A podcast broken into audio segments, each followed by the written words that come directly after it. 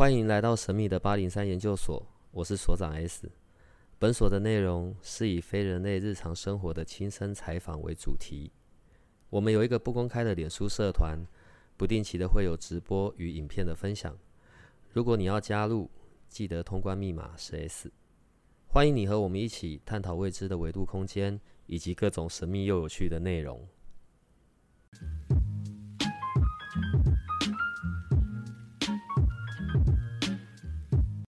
我是说，像上次我女儿去，然后她她她当然去忙她的排列啦，她就去处理她想处理的事。只是说，因为在家排里面是很讲究序位这件事嘛，然后才知道哦，原来她的排行不是最大的。就是我我也才想起来，在我跟我前妻，呃，我我我我们那时候就比较年轻，那时候曾经有一个就是子宫外孕的，然后就就子宫外孕那个那个时候状况是很危险的。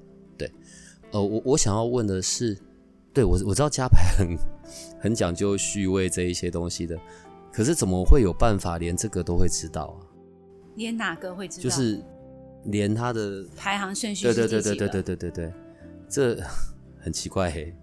我是用欧环嘛？对对，但是我在使用欧环也是这两三年的事情。是在那之前，或者是说加牌一系统排列一直以来。海宁格用的方法，哈，就是如果有代表是一直眼睛看着地上，或者是眼睛就是天看着天花板，这个都是一个这个表达的意思，就是他在看着一个死去的人。那这个人会是他的小孩，或是他的长辈，或者是家里的什么其他人，这个我们就不知道。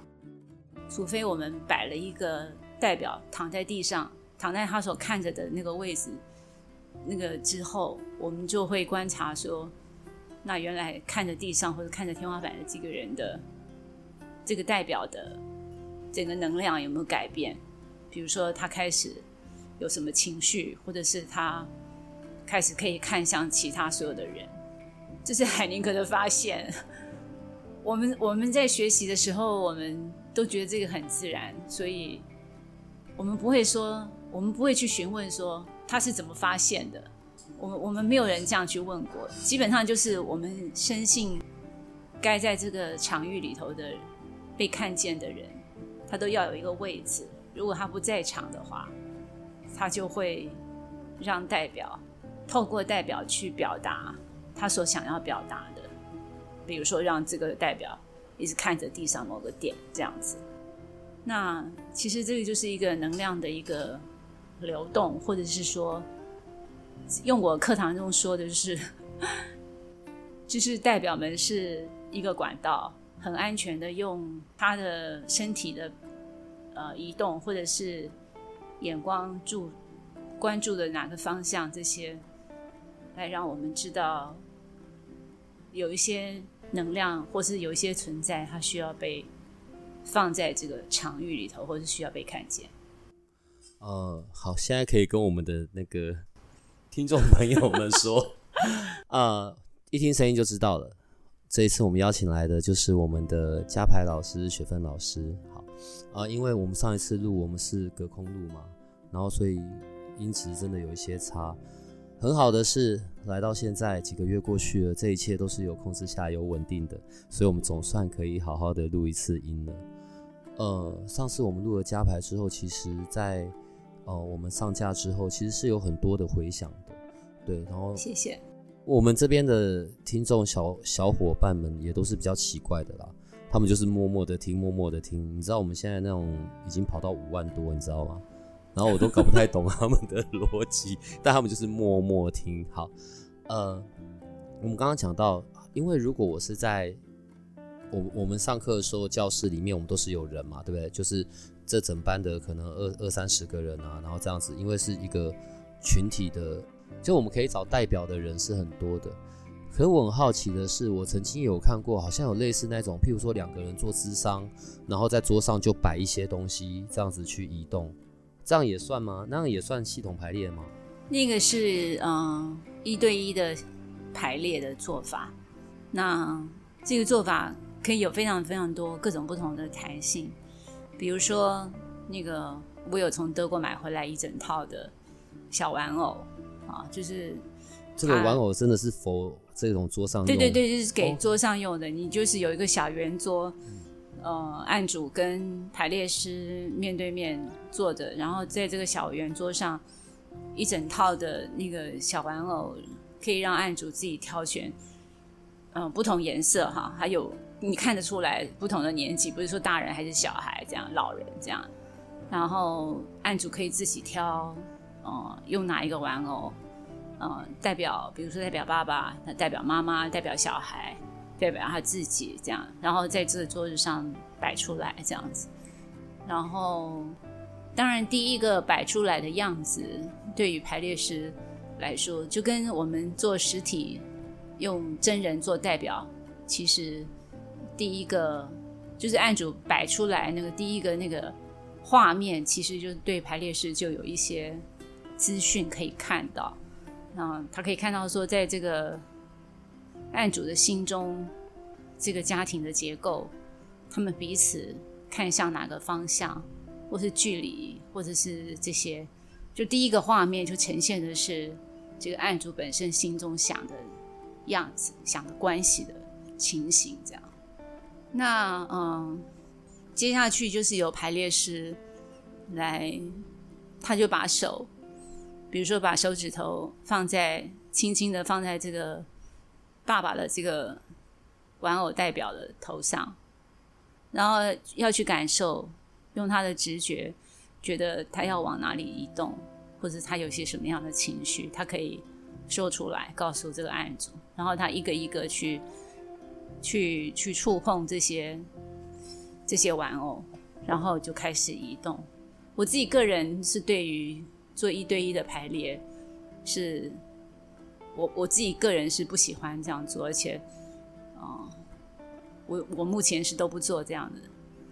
那除了在桌上用小玩偶做代表，其实有很多各种不同的做法。比如说，可以在一个很大的一个空间里头，嗯，可以用椅子，可以用 A4 的纸张，可以用室内拖鞋。可以用靠枕，各式各样的道具啊。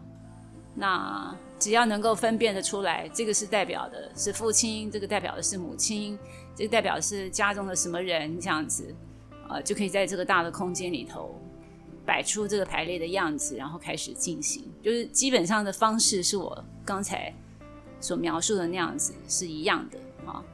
那我自己个人很不喜欢这样做。其实有两个原因哈。第一个原因，哎，我自己有经历过，我帮别人做，我也有被别人做过。一开始当然是被别人做哈。那我的经验都是不太好，那个体验都不太好。我被别人做这个的时候，嗯，我感觉那个排列师非常的说教，他心中已经有一个 agenda，有一个隐藏的一个这个。定见，对对对，很好，谢谢。就是他有了他自己的想法，然后他想要他在排列之前他就已经想要怎么做这样子。那这个是非常违反我们做排列，排列师要要没有定见，要没有 no intention 啊，就是没有这个这个意图啊，说这个应该要怎么样做，这个应该要怎么流动。我要我应该要给他什么样的指导？这些都是非常的抵触排列的一些排列师的一些守则的，所以我很不喜欢。那第二个我不喜欢的原因，就是每一个代表都是由排列师自己在那个位置，比如说我站到那张那个那个拖鞋那个位置，然后我去感受它的动力，然后我想要往哪里移动，然后一个一个去。去去感受每一个代表一个感受，然后想要往哪里走，这样子。这个是排列师自己的直觉，或者是像我们刚刚讲的，就是他有一个 hidden agenda 这样子的，这样子的，这个很难去预料。然后我自己觉得，因为他是一个一个去感受，然后移动，这不像我们在团体中所有的代表是同时移动。那个整个的动力是同时看见，那个是不一样的。好，那对于一个排列师来说，我自己个人更偏好的是，就是团体这样做，个人这样做是很很不妥当的。那为什么会有人要做一对一？当然，最重要的、最重要、最重要的一个原因，OK，是隐私的问题嘛？他一定有一些事情是不想公众的揭露出来讲这些的，这是一个最大的一个动机哈。为什么一个人要做一对一的？那当然，嗯，另外一个也蛮普遍存在的一个因素，就是比如说我自己个人就很敬仰德国的一个很棒的一个医生哈，他是西医出身，他后来跟随着海宁格，他就他就。改行了，不做医生了，就做排列师了。那他那现在疫情的时代，然后他的他的个案，他的客户在世界各国，所以找他做就是先预约，然后做一对一，然后他就在他的他的办公室一个很大的空间里头，然后我我也在线上看到过他这样做哈。基本上也是我刚刚描述的那种做法。那呀，我是在今年今年二三月二月底三月初的时候，有一个就是国际的密集训练营在线上的，澳洲主办的。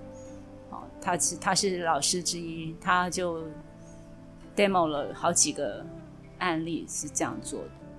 我我自己我自己个人仍然有一些些的 有一些些的抗拒。我。不太喜欢做一对一的，我对于做团体的，我觉得对于个案，嗯，的收获会是最大的。那，对对对，非常直接，非常明确。OK，不会有我自己个人的偏见这样子。OK，而且有的时候那种排列出来，对我来说是还蛮，就是就我自己，你知道，有时候我都会到你那边当你的工作人员，在我看到的那些排列，有的时候。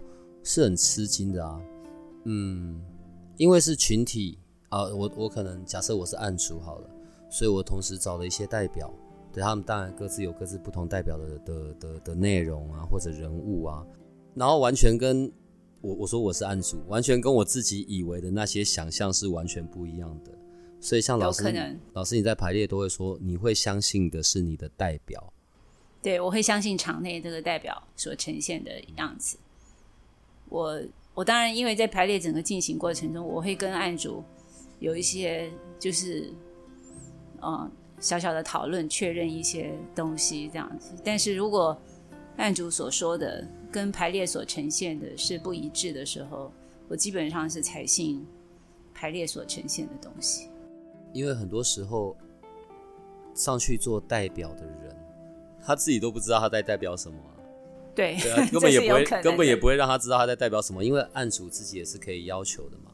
对啊，然后他们在这自己这样在顺着这样子的动力在移动，所以很多时候案主看到的那样子的，就是从另外一个旁观者的角度去看到这样子的内容，可能自己都很吃惊吧，甚至有时候是想都没想过的原因哦，原来原来这个事件会有这样的走向，那一个原因，嗯，是之前自己都没想到过的。当然，我我我自己会觉得，他发现他的问题的源头在哪里，是他来上排列一个真正重要的一个动力嘛？那如果如果能够找到找到那个根源，然后是也是可以有合理的解释的，那这样这样对案主的帮助是最大的。所以我才会很好奇，刚刚前面问那个问题，因为。我看那一种，如果比较属于咨询的，然后是由排列师来决定，或者是比较主观的去感受那些布布偶或者那些替代品怎么移动，这个跟我们自己在这样子的，这非常用头脑，对对对，就很奇怪啊。对，我我我觉得我比较没有办法在线上用言语去形容说，我觉得加牌这件事情的的神奇，但当然。我们脑袋里面也都很清楚，这从来不是一个很玄学的东西。对他从德国来，他在讲的是很像量子力学，然后这种动力的的呈现。可是你知道，我还是常常会很好奇，你知道，像我们要开始上课前，你也不会什么开坛做法什么的。当然没有。可是你知道，人一摆到那个当当当我被案主带到某个位置放着哦，当然相关的那些代表陆续放好之后，然后开始就是顺着自己这样移动，那种动力到底是怎么出现的？因为我每次我我刚刚讲前面当然是开玩笑的，对你又没有先对我们做法烧符纸啊，然后斩鸡头这样，对，怎么怎么有办法是这样子的的呈现啊？我真的是中文很不好，我觉得。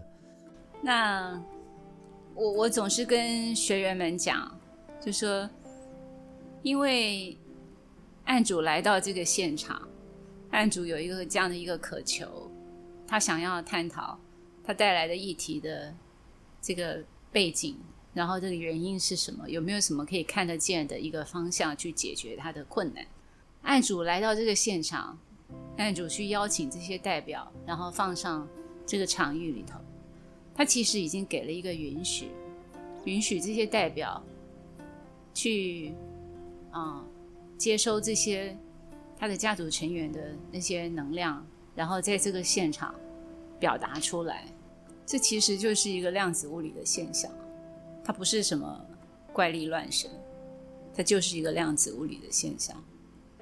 因为无关乎这个人他是是不是还在，或是已经往生，因为我们知道能量是不灭的。然后如果他有一些嗯能量想要流动，那就在这个场内流动。他如果有一些情绪需要表达，他就透过这个代表把它表达出来。他如果感受到有一些很特别的一些情形，他也会用他的身体来表达出来，让我们在这个现场的我，在呃案主以及其他在旁边的人能够看见啊。我觉得，因为在海宁格的系统排列里头。看见，I see you，这个是一个非常非常有力量的一个一个表达啊！因为我看见你有很多不同的层次的意义。首先，我认可了你的存在，我认可了这件事情的存在，这个已经就能够平衡掉非常多的事情哈。特别是对那些嗯被遗忘的人。或者是一个家族的一个秘密，就是当他能够被看见、被揭露，在这个场内，有人能够看见他啊，案主的家族成员或者案主自己的这个代表们，有一个人有一个人能够看见，已经让这个整个的系统里头能量的流动是有一个很大的 impact 影响的，那个。那个就可以让整个的能量的流动就开始能够运转运作哈，所以还有就是说，如果有人是代表了那个被遗忘的人的话，当他能够讲一个说我看见你的时候，其实这就已经分开了，我是我，你是你，我们是两个不同的一个个体，这样的一个事实。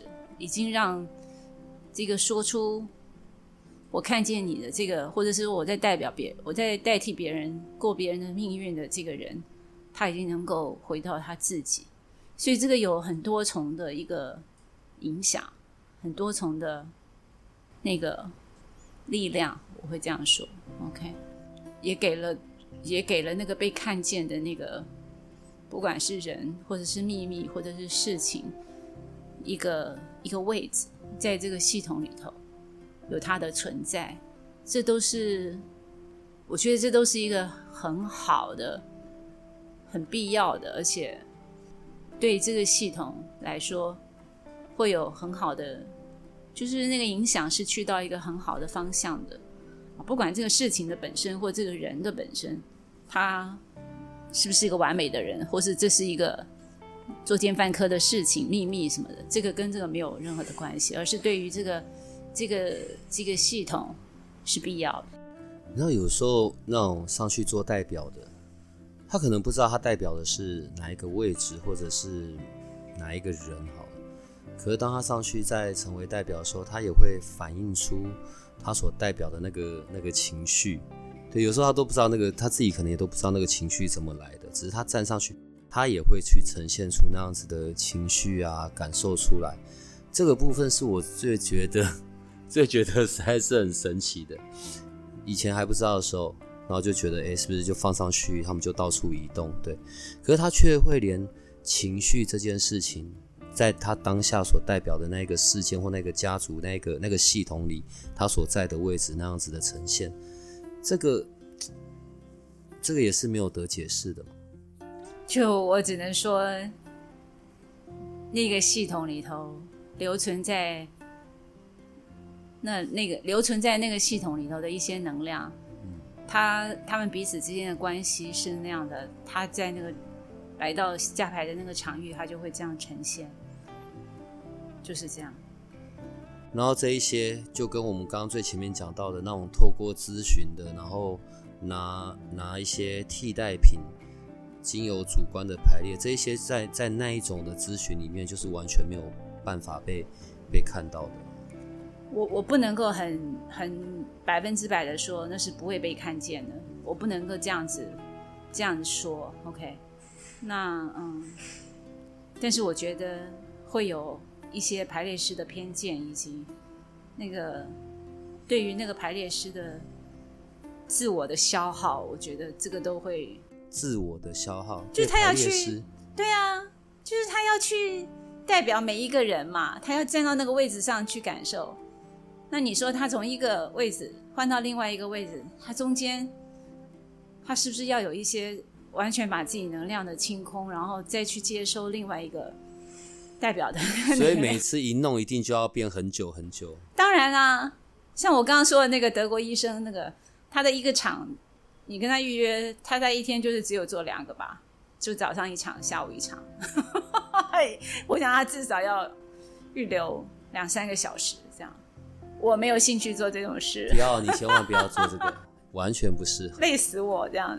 不是，你看，我觉得这也是可能西方国家跟呃我们东方这边也会很不一样。嗯。有的时候我们真的可以上网，也可以看到很多排列啊，我是说各自不同的那种操作方法。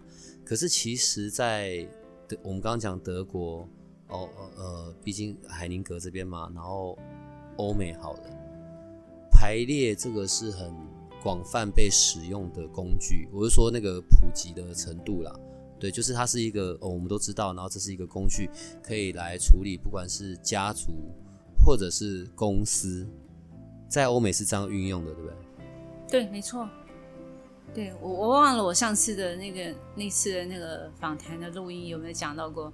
有一个我有一个荷兰的老师，嗯。他开气管顾问公司，他的专长是做组织系统排列，然后他他只做组织系统排列，我不知道他做不做加排，但是所有做组织系统排列的排列师，他一定都是从学习加排开始的，嗯，应该都是海宁格老师的弟子，然后自己再去研发出来做组织系统排列。那我说的这个荷兰老师，他他就开气管顾问公司。他只做组织系统排列，然后去找他的客户都是大公司啊，什么国际之间的并购案啊，或者是哦，他要用哪一个高阶主管作为他的新成立的一些投资案的负责人啊什么的。所以我我看过他做这几这样子的案例，那他。他就是做组织系统排列，但是他就是他的就是每个做组织系，我上过不倒不少三四个不同的老师的，有有有德国人、荷兰人，有美国人啊，就是这些这些排列师，他们做组织系统排列，当然各有个人有个人的风格哈，然后也会因为他们自己过去的背景影响他们的手法这些，但基本上就是。基本上还是遵循着系统排列有一些系统观的这样的一些原则在在处理。你可以看得出来，就是那个心理学背景出身的人，好，跟那种管理 管理学背景出身的人做组织系统排列，他们的他们擅长，他们会看见的就很不一样啊。那我觉得一定都会对对于案主有很多的启发跟跟收获，因为我们知道一般的。像我自己曾经在 IBM 工作过，我做公就是客户的咨询的项目，一个案子就要做个几个月，做半年，这种是稀松平常的事。那你要去做很多公司内部的一些访谈，然后整理，然后再跟高层去做分析报告，这些就是一下就要花很多很多的时间跟人力。可是你做组织系统排列。是，我觉得这真是太划算，而且非常迅速有效的，立刻在那个当下你就看到那整个团队彼此之间的互动动力是怎么样的一个情形，然后呈现出那个问题是什么啊？这个就是一两小时吧，最多啊，你就你就你就看到了解决的方向在哪里。这个比你要花几个月时间，然后多半用的都是 OK 脖子以上的这些头脑的分析去做，去去做这个事情，很少能够有什么创意。但是你做组织系统排列，就可以有很多的创意去尝试说，如果我用这个选择方案，我放一个什么样的角色在这里的话，会对整个团队的影响是什么？哦，又或者是我用另外一种方式，看看它会有什么样的移动。这个，这个都在那个排列的现场可以去尝试。这个，而且没有伤害，没有 不用付出真 的不用付出什么样惨痛代价，没错。然后你就立刻可以看到那个事情的轻重缓急，然后。真正的那个 pressure point，那个压力点是在什么样的地方？那才是要去先去先去解决。可是你做一般传统的那种气管顾问的咨询的那个手法进行，根本就做到死。我觉得你 也不知道，而且而且其实还有一些，比如说用传统的咨询顾问气管顾问咨询的那种手法。你有时候还要考虑这些高层们的面子，你有些话能不能直接说？好，怎么个说法？心里有很多的，好像那个拿要去拿捏的东西。可是排练就在现场啊，大家同时一起看见啊，我没有什么需要保留的，或者是反正大家都心里一看就明白嘛，是怎么回事，对不对？所以这个对于一个气管顾问来说，根本就是一个。救了他一命的一个工具，我 我自己个人觉得，然后相对来说，公司付出的代价极少极少。你随便找一个气管顾问，少说也都是几十万的一个案子，可是你去做一个组织系统排列，我看十分之一吧，或是几十分之一的这个费用啊，我觉得而且要时间，时间的成本，这个太划算了，我我自己觉得。真是太棒了！像在国外，他真的来进行这样子的组织系统排列啊，气管顾问公司，然后像你刚刚讲的那个荷兰的，然后他真的要为这间公司做这样子的组织系统排列，那那那就是只针对这个公司进行。我我我说我想象那个画面，譬如说这个公司就带着全部的员工，然后到某一个地方，然后每个员工各自有各自的指定。当然不是，他只需要他一个一个老板。或是高阶主管来这个现场，他所有的其他人不要来，不需要来。如果我是那个荷兰人，那我要帮忙找人来当代表。当然啊，哦，我就是找人要找一些代表来做代表，这样子。哎，这样也蛮好的，这样还蛮私密的。非常啊，所以不是我以为就是好几家公司，然后每个公司在那边帮别人公司当代表。没有，没有，没有，没有，不需要这样。所以这个是一个非常安全又。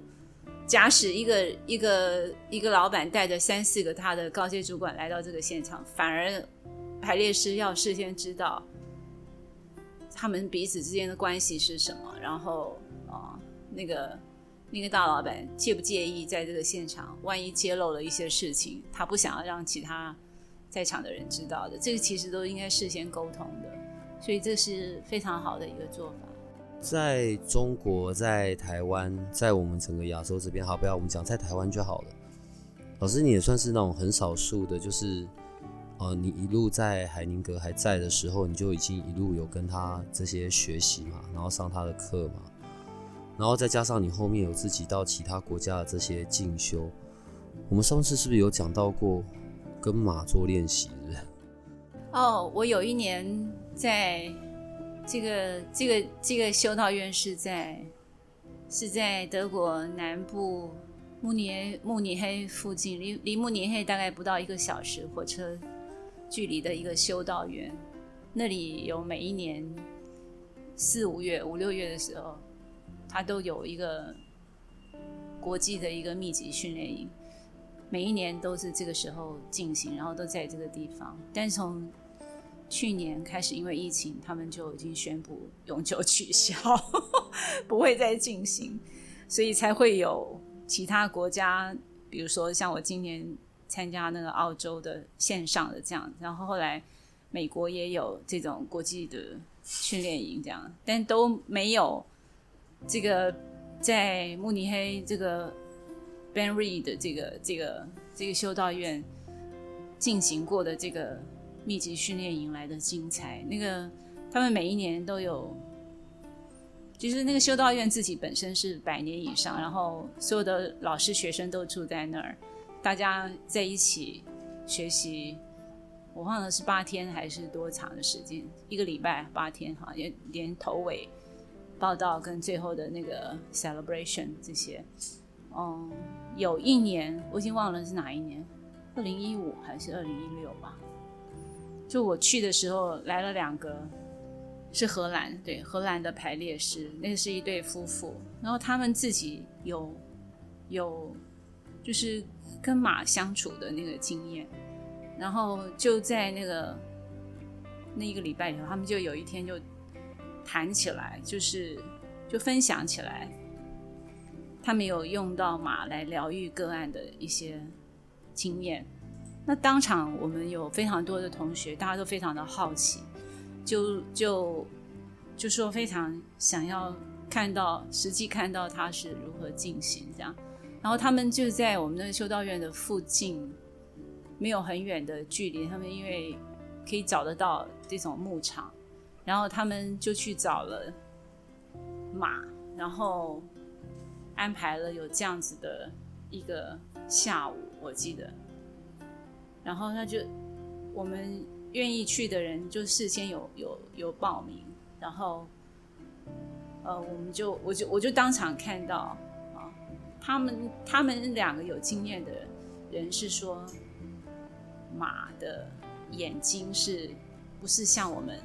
人的眼睛就只能直视跟旁边一点。他说马是马的眼睛是可以三百六十度看见的。好，我觉得最后我没有去做。我眼睛瞪很大，我真的不知道。我没有去研究这些科普的东西。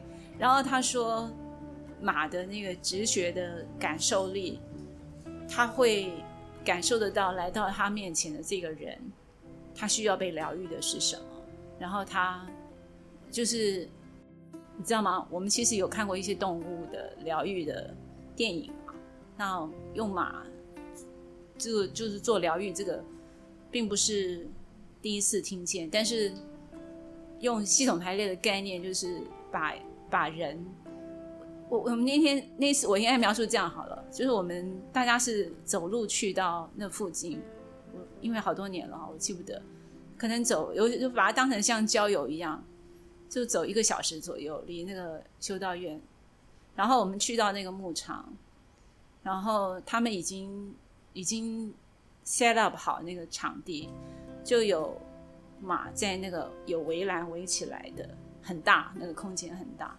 然后他让我们，就是我要我应该尊称他是排列师哦，他就告诉我们说我们要很安静，然后。要对于这个马是一个很友善的这样的一个，从心里发出这样的讯息给他，然后他在那个当场，他有征求两位愿意进到那个场内的，算是个案哈。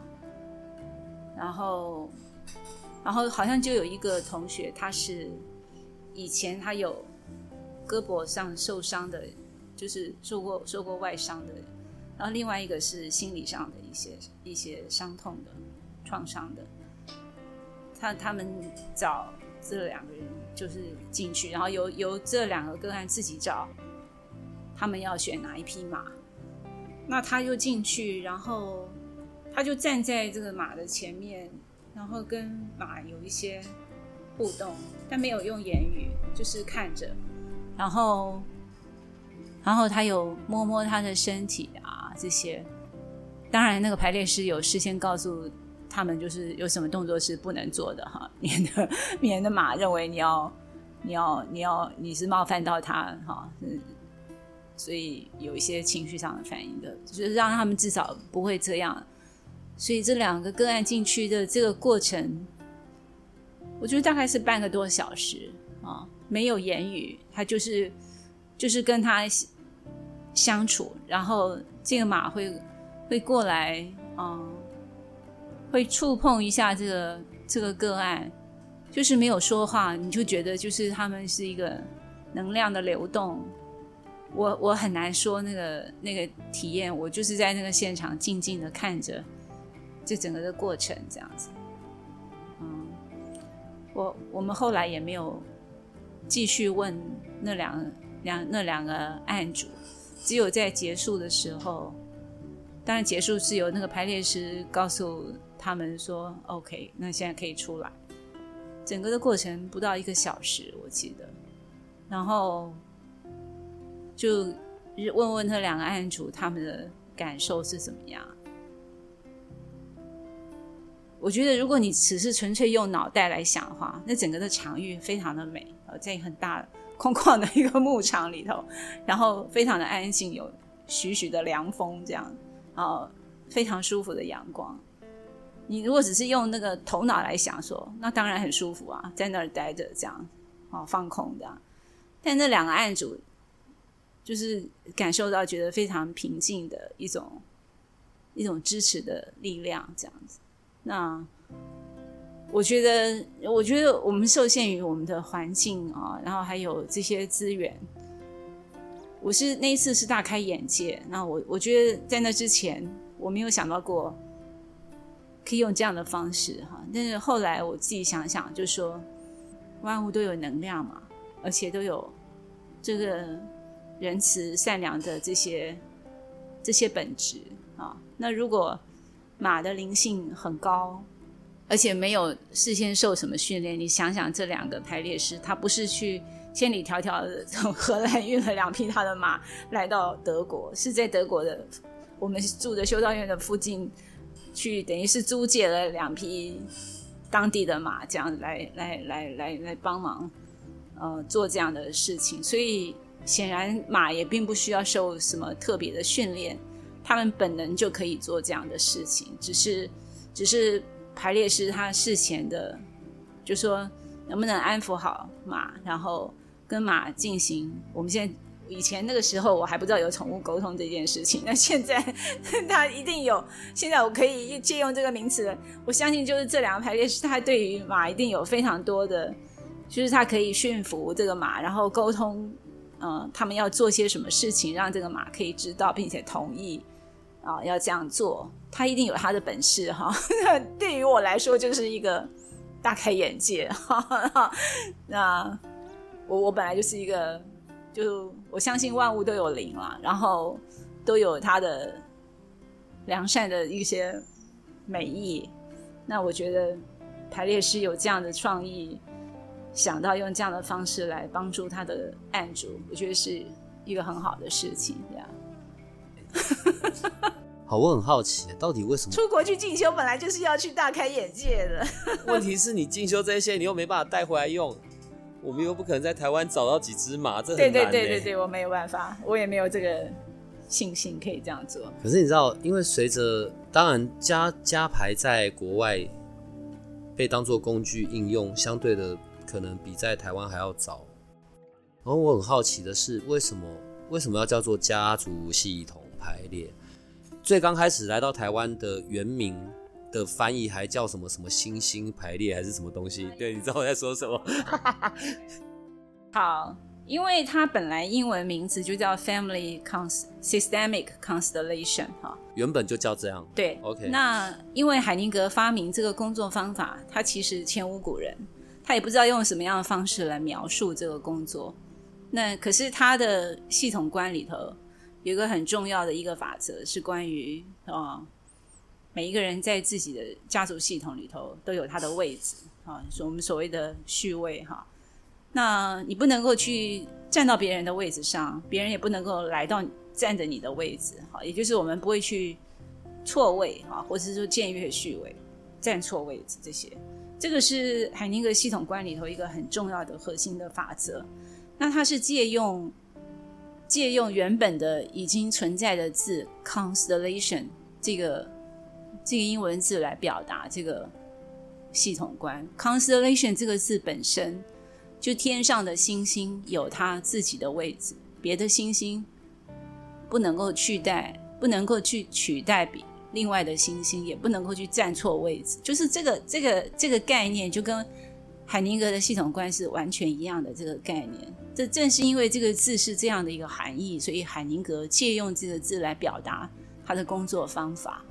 那嗯，早年就是海宁格的书有几十本啊。那第一本翻译成为中文的那个书是这样来的，就是他是挂名三个作者哈。那其实是海宁格的另外两个第一代的大弟子。一个是慕尼黑大学心理系的大学教授，Hunter Hunter Bauman，OK。另外一个是一个精神科的医师 Gunta Weber，OK。一个德德国人，刚刚讲的那个心理学老师是一个美国人，但是他在德国教书。这两个都是海宁格的第一代的大弟子，都有去我说的那个密集训练营当老师非常多年，后来是。做很多 keynote speaker，后来他们越来越老哈，非常老，就比较少来这样子。嗯，Hunter Bauman 还是发起这个密集训练营的发起人哈。那这两个这两个人当年是拿着所谓的 VHS 啊这样的一个录影机进到海宁格的工作坊里头，然后。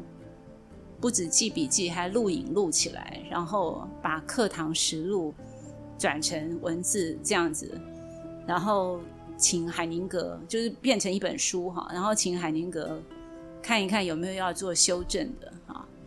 所以他的第一本书，海宁格的第一本书，系统排列的第一本书是这样来的。那海宁格看完以后就写了一篇序，然后这本书就挂名三个作者啊。但是他先是用德文，后来翻译成英文啊。海宁格自己有自己专属的英文的翻译翻译者哈，然后再从英文翻译成中文。哦，但是当年啊，那个把中把英文翻译成中文的人啊，我想他也没有找，他也没有他没有去受这样系统排列的训练，然后那本书里头的翻译非常多的错误啊，而且还放了一个。很不妥当的一个书名叫《家族星座治疗》啊，星座治疗对好对星座治疗，可是海宁格的系统排列跟星座一点关系也没有，一点关系也没有哈，所以一般人如果把这个当成是一个占星或者星座的话，那就是大错特错呃！我自己个人对于占星没有任何的偏见，但是如果误把这个系统排列当成是星座哈，那就是一个。很大的谬误哈，那后来这本书当然就是先有繁体中文版，我猜现在应该绝版了哈。那后来几年之后，中国大陆有出了简体中文版，就修正了很多的错误，然后也把书名改成《谁在我家》啊。这个 我看到这个书名的时候，就觉得深深好惊悚，喘了一口气，觉得哦，好家在，这个这个书名好太多了哈。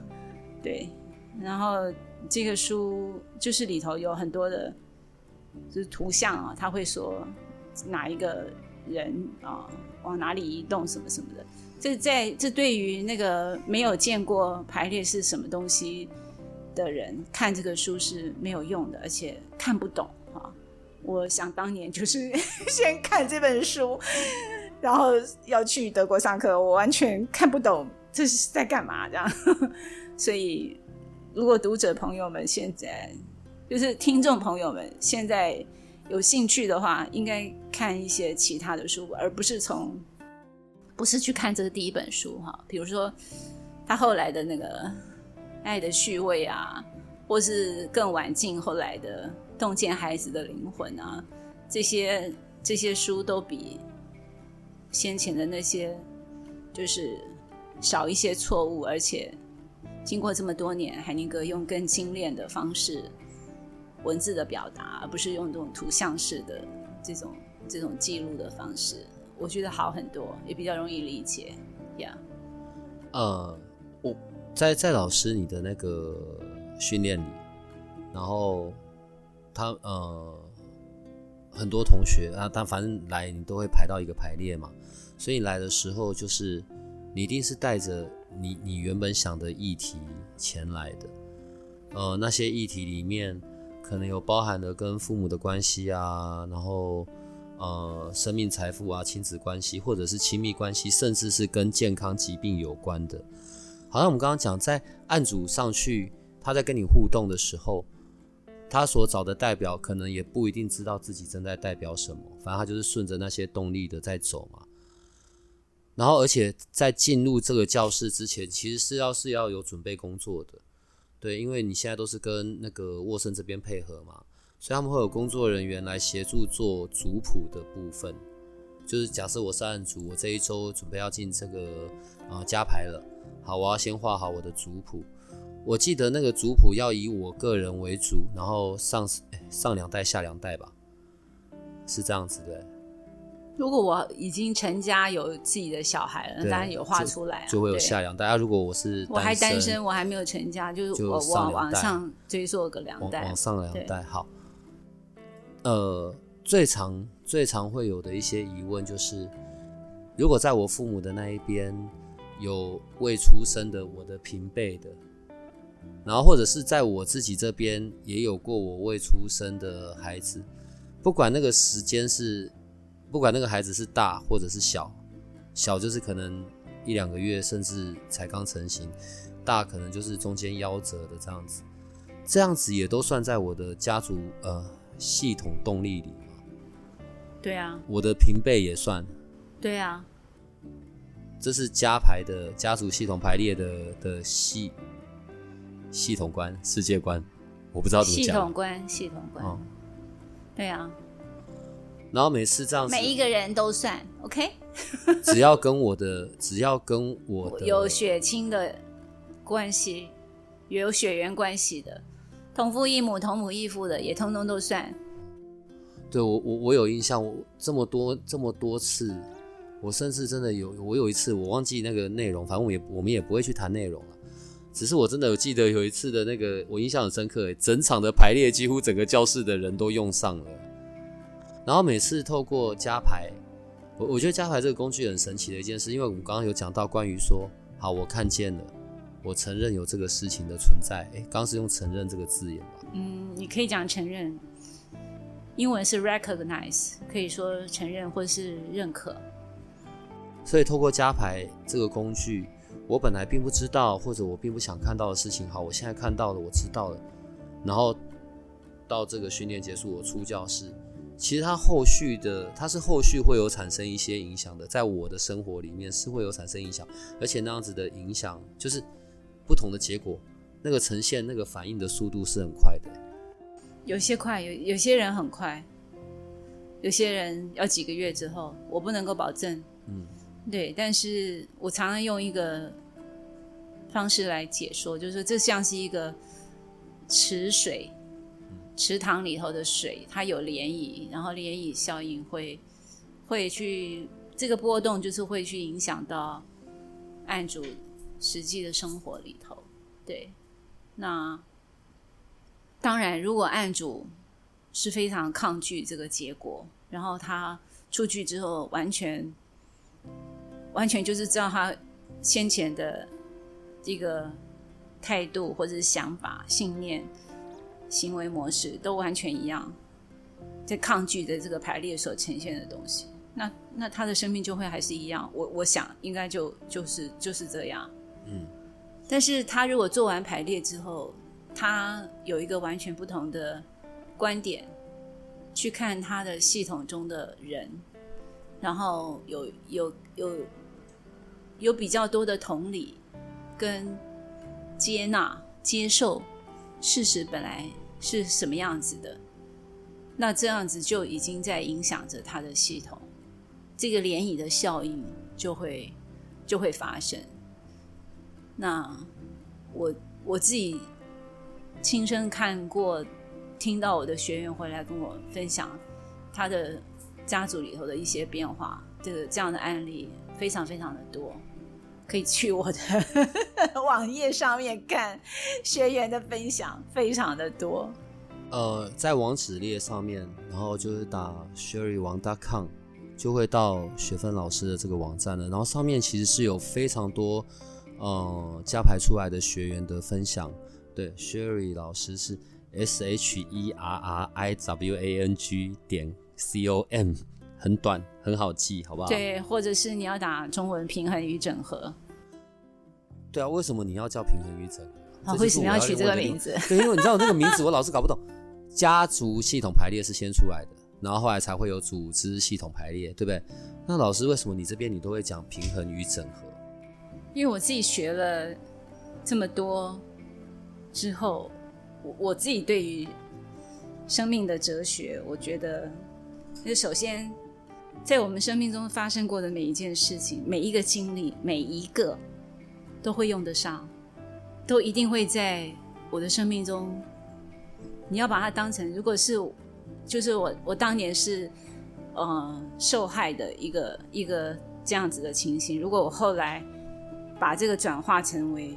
也是我生命中的滋养，我生命的一些养分的话，然后我把这样的经历完全都整合进来，我的我后来的生命的道路的话，这不就是整合吗？对不对？所以，我这这是我自己对于生命的看法。我觉得，就是每一个人呐，每一个人生命中发生的事情，都会在他后来的生命的道路上，可以整合进来，当做一个资源。啊，不管这个是好事坏事，最后都可以是好事啊，这是我的观点。那关于平衡，我是非常我是笃信因果的哈，然后也笃信业力，就是一个力量使出去，它毕竟会有个反作用力回来。这个宇宙是这样子的啊，就是我送出去的能量，送出去的讯息，终有一天它会回到我的身上。这个这个时间要多久的？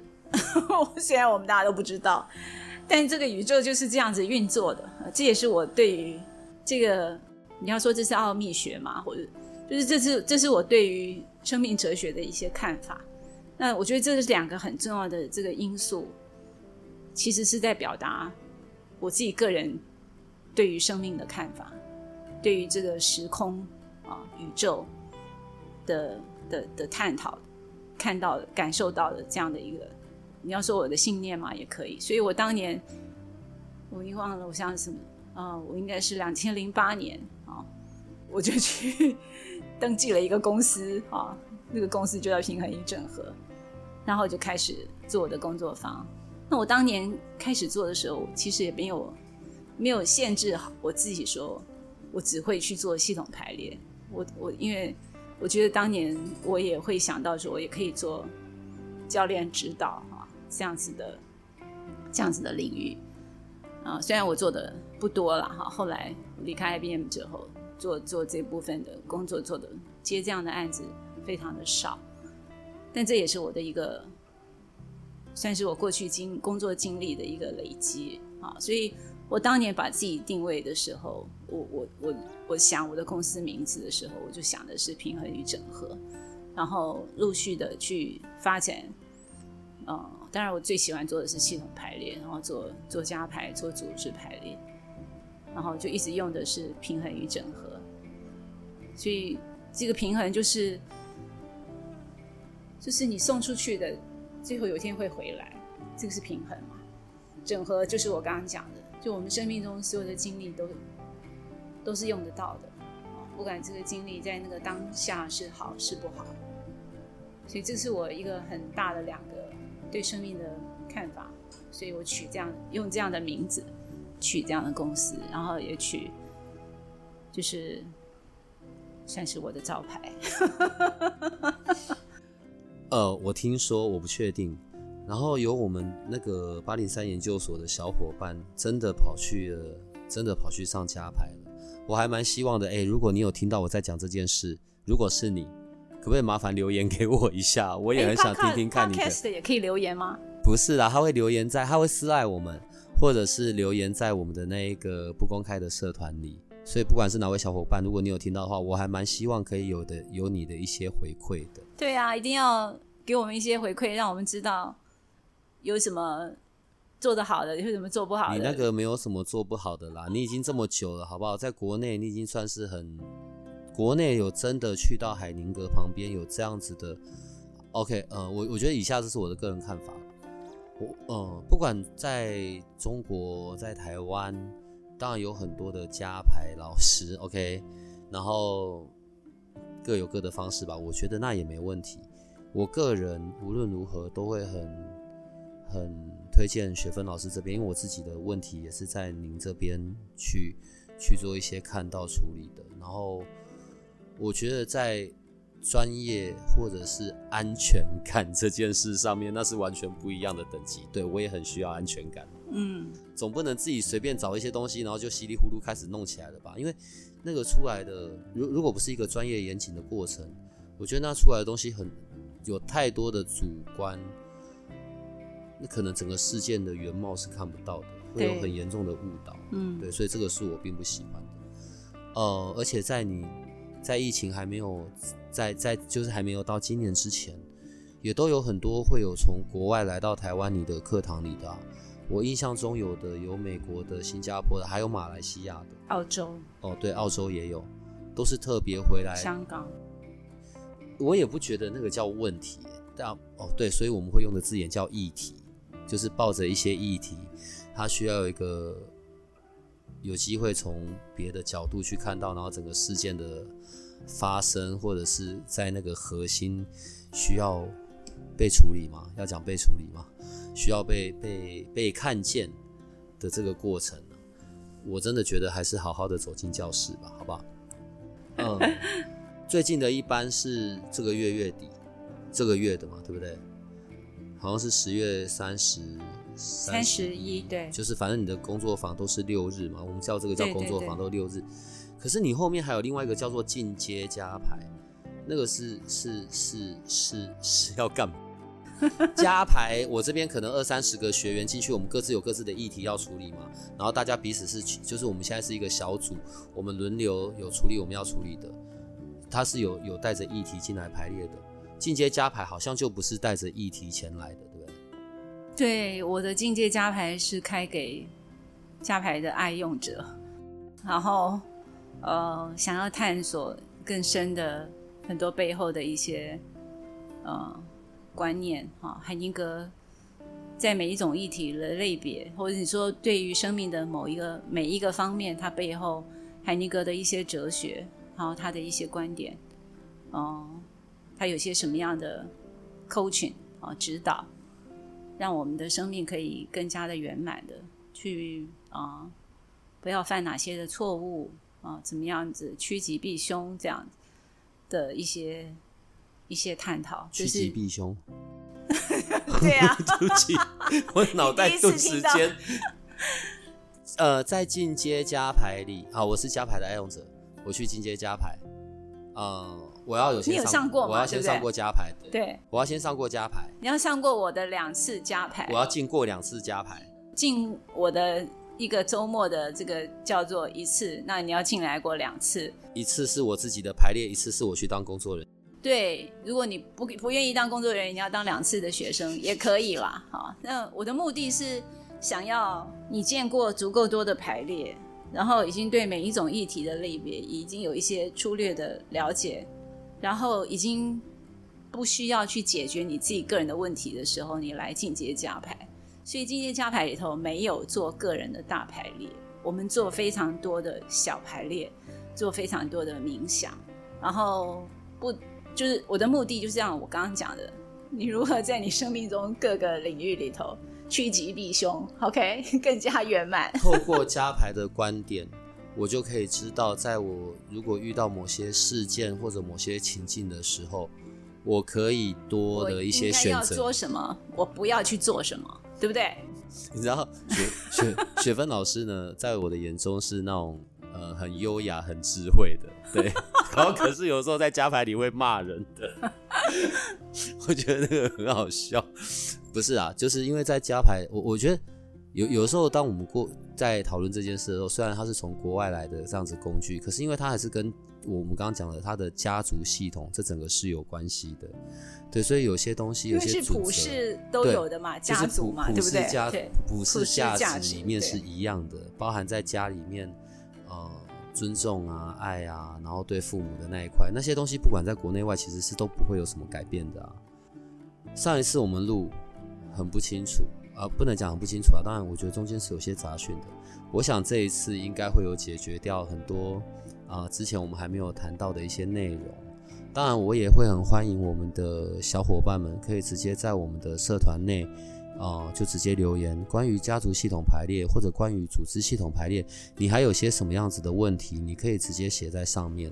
我不知道你的那个社团叫什么，我等下把你放进去，我怕把你放进去，然后到时候一堆人要加你、敲你，然后又吵着要进社团，那不要好了。对，我就觉得比较不好，好不好？因为你的那个社团，你你有一个社团里面是有非常多人的，那一些是这么多年来曾经上过你的课的人在里面的，对，然后有时候你在里面也会跟他们跟他们有一些讨论啊，哦，而且我之后还是想要邀请你来，我总不能一次就把你的东西都挖光光吧，然后。我们的听众并不仅止在台湾啊，呃，美国、日本，然后一样，澳洲都有人在听。我相信透过这样子的一个过程，或者我们的节目内容，他有机会对于家族系统排列有更多更多的认识，这样好不好？好。那老师，我们下次来讲一些案例好了。总算，其实我就是想要把你这个东西变出来。当然。呃，我自己也是老师课堂里的学生。我们在谈这些的时候，不是针对某个人或者某个事件在谈，我们在讲的是在这个世界里面，我们所有看到的那一些几个几个我们相处，我们在这个世界啊，我们跟这个世界和平相处的重点吧。我觉得真的好难哦。呃，我也很期待我们可以在真的的加牌里面，然后去去看到我们的听众喽。对，搞不好我们还会在同一堂里面见到。对对对，好，那我们今天就到这里，好不好？好，谢谢，好老师，谢谢哦，谢谢，好，大家拜拜。如果你喜欢我们的节目，请多帮我们分享，并且鼓励订阅，让八零三研究所可以持续成为你探索灵能世界的另一只眼睛。